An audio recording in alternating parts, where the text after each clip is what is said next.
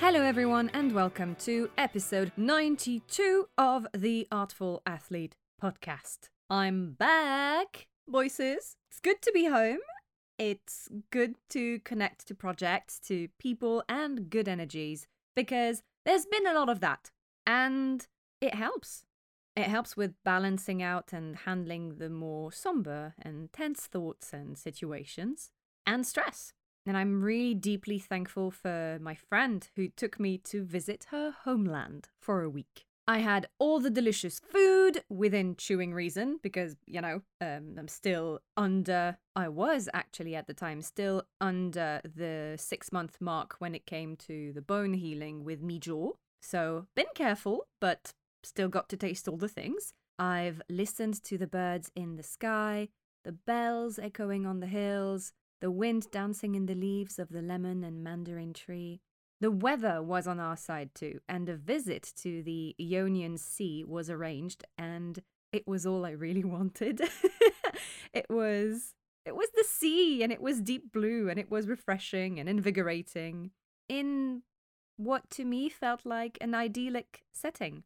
I'm gonna do a little photo dump on my personal Instagram account if you'd like to see where this mystical paradise was in the northern part of Greece.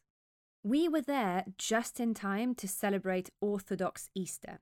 And in this region, there are a lot of traditional rituals and celebration almost every day during the Holy Week. One of them on the Thursday night is the decoration of epitaphs and ornamented coffins with fresh flowers. I say coffins with an S, but each church in the town decorates one. So in the end, we had five to look at, but each church decorates one. The coffins are technically empty and act as a symbolic bier of Jesus. The decorating happens overnight and everyone in the village and the parish is involved. We toured around the five churches in my friend's hometown that night, and the scent of freshly cut flowers followed us one epitaph to the next. On Good Friday, these flowery coffins are presented to the city through a procession. After having gathered with the other epitaphs from the other churches, they each find their way back to their original churches where they were created, ready for the resurrection of Christ the following night. But that smell, that smell of freshly cut flowers, because they would cut the flower from the stem and use that to decorate. But apparently, that's considered the lazy way of decorating them. That's what my friend and, and her father were saying. And we saw one church do the traditional way, which meant they would remove each petal individually and then glue it on the the epitaph, the coffin they were decorating.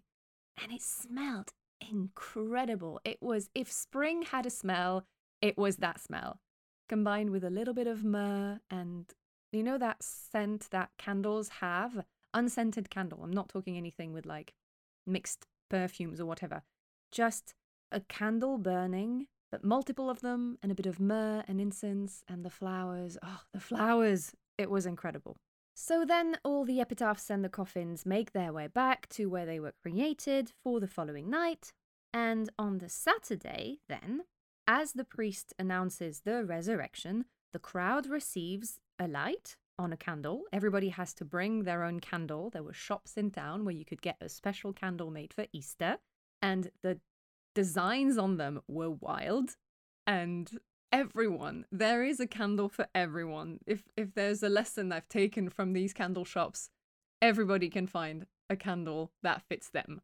I ended up getting a we were walking down the main one of the main streets and there were a couple of shops and my friend pointed at a little prince candle because you know me being French and all that. And The Little Prince is actually one of my favorite books of all times.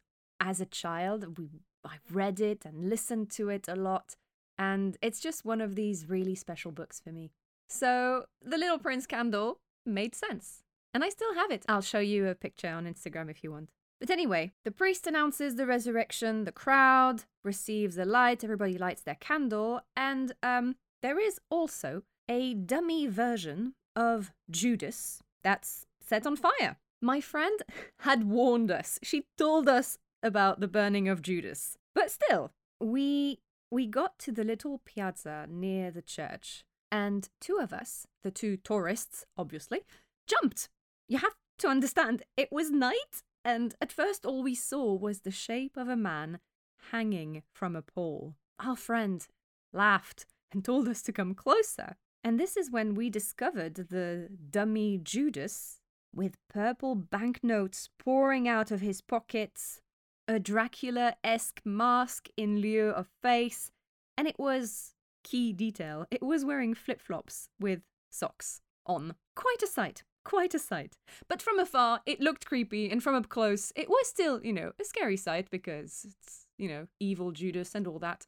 But yeah, and then when we were all passing each other the light and lighting up our candles, uh, somebody who was front row just poured some burning alcohol on it and set the dummy on fire.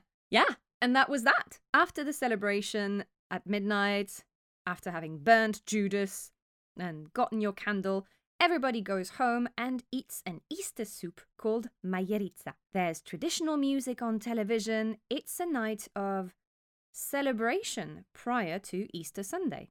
The whole of Greece is preparing and eating the same thing right now, my friend said. And you know what?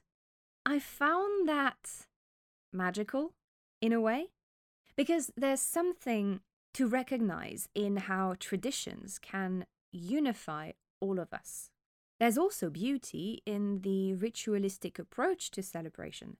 Yes, obviously, here I'm talking about a huge celebration, um, a religious and spiritual celebration, that of Orthodox Easter in Greece. But in this, I also find the reminder that we have the potential to create rituals on a more intimate level too, and how these moments can help us unify the different parts within ourselves. And I feel and have realized that it's something I'd been missing for some time now. I've talked about it here over the past few months, um, but yes, the second half of 2021 was intense. And this first quarter of 2022 has also been a challenge. I'm not sure that I was running on empty, but I struggled to keep hope. I struggled to go to bed, to get out of bed. I have been able to achieve some things, but I was trying also to find ways to balance everything at the same time that was going on within, and this has had an impact on my relationship to my day, my life, to my work and business. It's had a tremendous impact on that, on my art as well, and it's also had an impact on my why. I forgot my why. Forgot why I wanted to do what I wanted why I loved voice and expression, why I enjoyed some of the things I did, why I'd ended up here in the first place, where I am now. And I'm still not 100% sure I found these why again. And exploring and reconnecting to the why is something I'll cover over the next couple of weeks.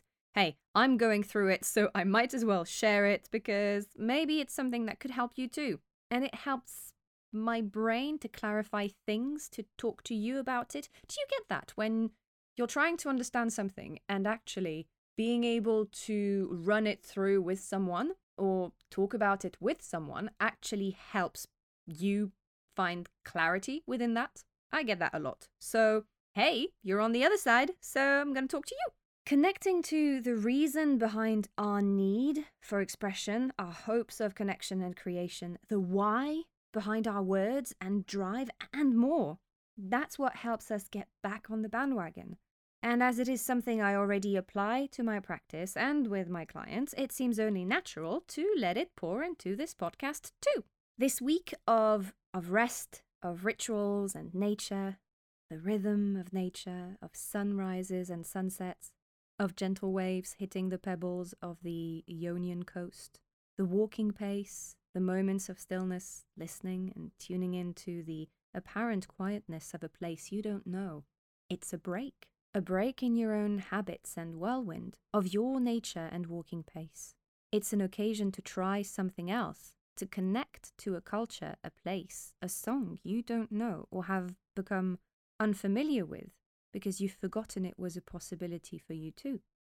I came back a week ago, and even though I was quite emotional at the idea of coming back, because I don't know what tomorrow brings, and I'm in a stressful situation at the moment, and I'm meant to limit stress, so I'm doing all the things to not let stress take hold of my body. When I boarded the plane, it was a moment of I don't know how I'm to get eaten when I come back. It's a French expression. I don't know if you have this, but you you you say that you don't know with which sauce you're going to get eaten when you go into a situation.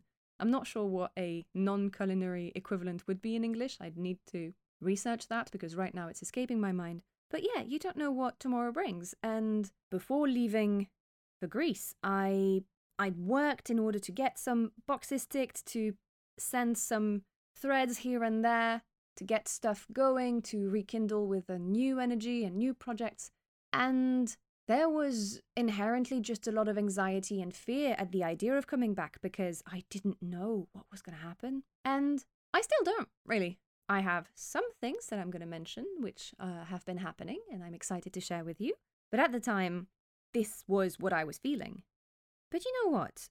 Somehow, since coming back, I've accomplished more for myself than I did before my departure, and in a more peaceful manner in a more determined fashion and in a more organized way. It makes sense when you think about it because when you're getting too tense working on something, you take a walk, you have a breather, and then you revisit it afresh a few hours later or the next day. And I'd not had the chance to give myself such an opportunity in a long time. Now I'm working on turning my ship around and pulling myself out of the rut I'd fallen into and I'm looking forward to being able to experience another break such as this soon, at some point. I've heard your feedback, thank you very much, when it comes to this little podcast, and there's plenty coming your way. Future guests have been approached, and as soon as I've got the lineup confirmed, you'll be the first to know, wink wink nudge nudge.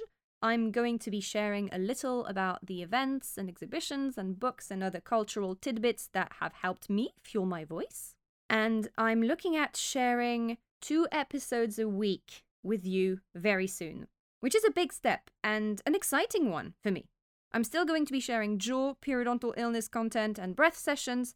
And on the topic of breath, I am thinking of making sure there's at least one a month available on this podcast. And that's podcast side. Creatively, I'm very excited to share that I've joined the ACX narrators and will be auditioning and reading audiobooks with them, which will then be published on platforms such as Audible and other audiobooks apps. And this is very exciting and means so much to me because audiobooks audiobooks just mean the world to me. They just do. I've I've got a deep connection to these since I was a kid, and I'll tell you more about it in the future. So stay tuned as I'll be sharing these projects with you too. I'm still taking individual coaching sessions online, so breathwork, jaw release, energy clearing, voice connection, and embodiment. If you're feeling heavy, burdened with emotions or stress, turmoil, pain, if you're feeling disconnected from your creation, your voice, and the world around you, if you feel like you're in a fog and are seeking to gain clarity, get in touch. I'll be running a limited 20% discount this month for online individual sessions. Meanwhile, have a wonderful week, stay hydrated, and catch you next Thursday to explore this why. Much love to you all, and I'll speak to you soon.